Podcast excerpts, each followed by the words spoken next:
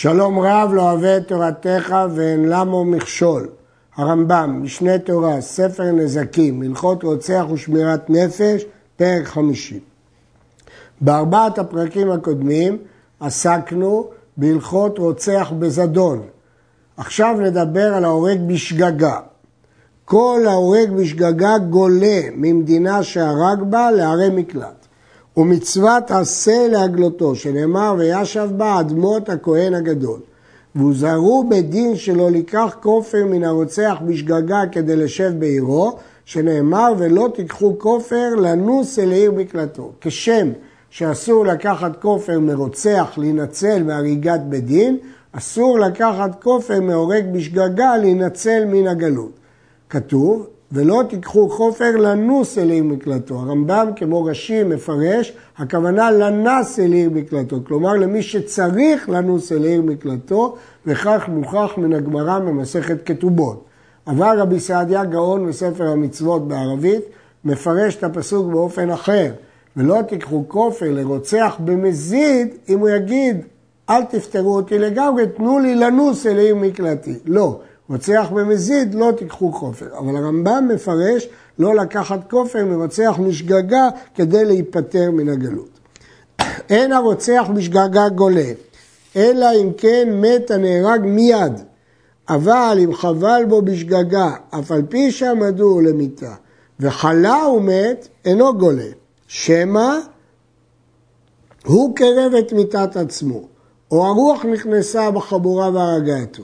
אפילו שחט בו כל שני סימנים, קנה וושת, ועמד מעט, אינו גולה על ידו. מדוע? כי אנחנו אומרים, אולי דבר אחר גרם אה, למיטה. לפיכך, אם לא פרקס כלל, או ששחטו במקום שאין הרוח מנשבת בו, כגון בית סתור של שיש, הרי זה גולה וכן כל כיוצא בזה. אם כן, לפי הרמב"ם, גלות זה רק שבוודאות המכה הרגה, מיד. אבל לאחר זמן, לא. שמא הוא הרג את עצמו על ידי פרקוסים, או הרוח הביאה להריגתו. יש להעיר שברוצח בזדון, אמרנו שאם עמדו למיתה, אפילו אם מת לאחר שנה, הוא נהרג, אם הוא לא יתרפא בינתיים.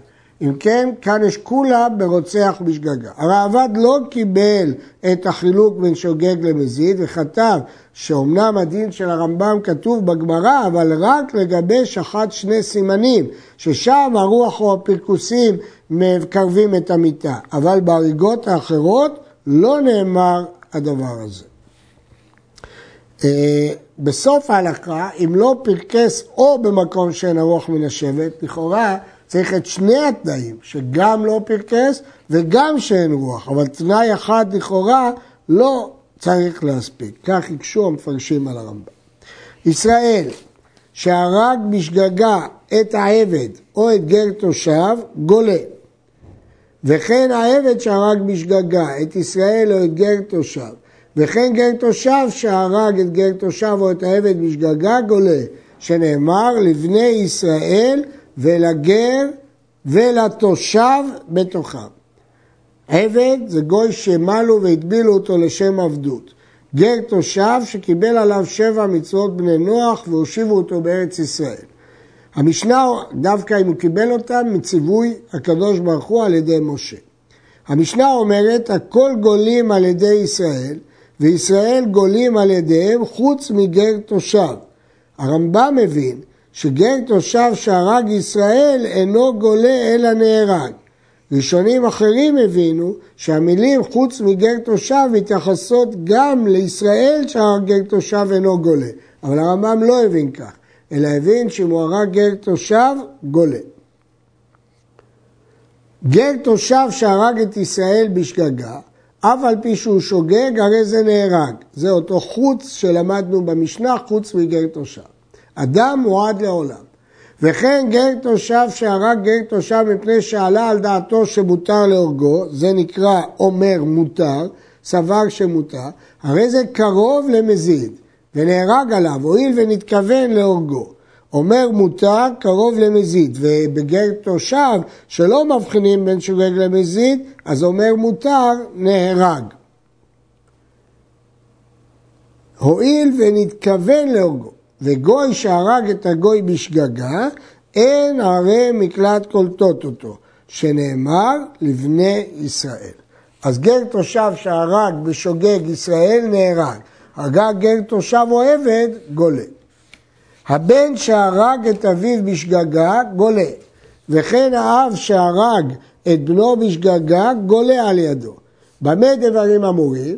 בשהרגו שלא בשעת לימוד, אבל, או שהיה מלמדו אומנות אחרת שאינו צריך לה. אבל אם איסר את בנו כדי ללמדו תורה או חוכמה או אומנות שהוא צריך לה, הוא מת, פטור. וכן הרב המכה את תלמידו, או שלוח בדין שהיכה את בעל דין הנמנע מלבוא לדין והם איתו בשגגה, פטור, פטורים מן הגלות, שנאמר לחטוב עצים לדברי הרשות, כך כתוב בפרשת גלות. יצא אב המכה את בנו והרב הרודה את תלמידו ושלוח בדין, שהרי שגגו והרגו בשעת עשיית מצווה ולא בשעת רשות. הרעב"ד משיג על הדוגמה השלישית ואומר לא מצינו ששליח בדין מכה בעל דין שלא הגיע לדין, אלא רק אדם שהתחייב מלכות בבית דין או בעלי עבירות, לא מכים בעל דין שסרב לבוא. בתחילה, אחד שוגג ואחד מזיד מקדימים לערי מקלט. כל הרוצחים בורחים לערי מקלט. ובדין של אותה עיר שהרג בה, שולחים ומביאים אותו משם ודנים אותו. שנאמר ושלחו זקני עירו ולקחו אותו משם. מי שהתחייב מיתה כי התברר שהוא הרג במזיד, ממיתים אותו, שנאמר ונתנו אותו ביד גואל אדם. מי שנפטר, פותרים אותו, שנאמר והצילו עדת הרוצח מיד גואל אדם. מי שהתחייב גלות, מחזירים אותו למקומו, כלומר לעיר המקלט, שנאמר והשיבו אותו העדה אל עיר מקלט. כשמשיבים אותו לעיר המקלט, מוסרים לו שני תלמידי חכמים, שמא ירגנו גואל אדם בדרך, ואומרים להם, אל תנהגו בו מנהג שופכי דמים, בשוגג בא מעשה לידו.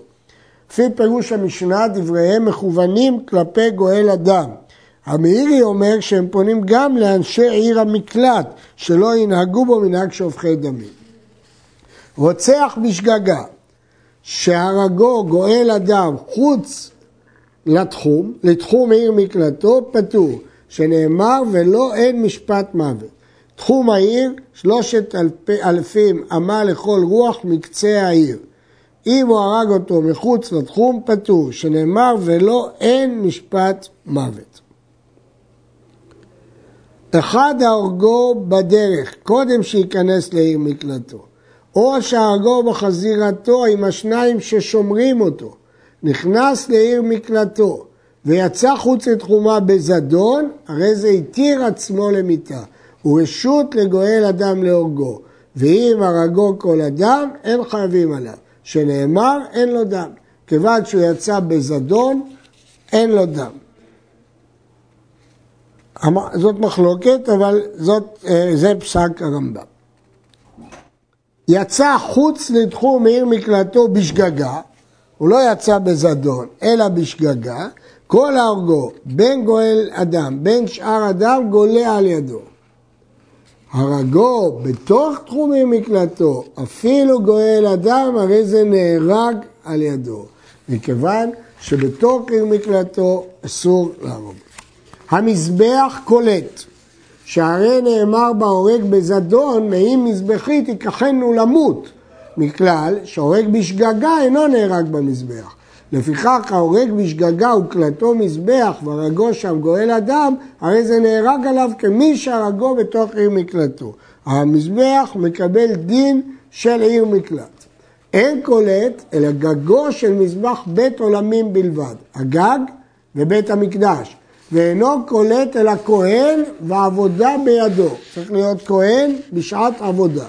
אבל זר, או כהן שאינו עובד בשעה שנהרג, או שהיה עובד ולא היה על גגו, אלא סמוך למזבח או אוחז בקרנותיו, אינו נקלט. הגמרא במכות, בספר מלכים מסופר שיואב בן צרויה חשש ששלמה יהרוג אותו מפני שהרג את עמסה ואבנר והוא נס והחזיק בקרנות המזבח, למרות זאת שלמה שלח לפגוע בו.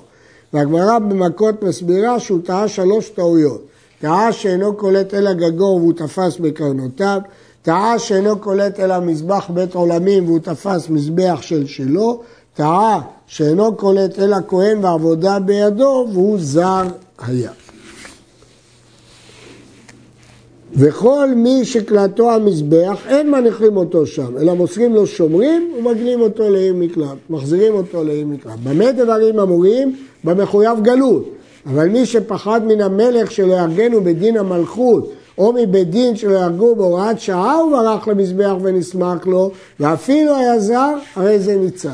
המזבח בכל מקרה מציל מדין המלכות או מהוראת שעה. ואין לוקחים אותו מעל המזבח למות לעולם, אלא אם כן יתחייב מיתת בית דין בעדות גמורה והתראה כשאר כל הרוגי בית דין תמיד. אם כן, יש פה חידוש של הרמב"ם, שאותו המזבח כן קולט. הכסף משנה מקשה, אם כן יואב לא טעה, כי יואב ברח מפחד המלך. וכסף משנה תרד שם אה, תירוץ. רבי אברהם בן הרמב"ם כותב, וכי יזידי של רעהו להורגו באומה מאם מזבחית יקרחנו למות, רמז על מה שעתיד להיות ליואב, שהרג את אבנר ועמסה באומה, ולכן לקחו אותו מאם המזבח. עד כאן.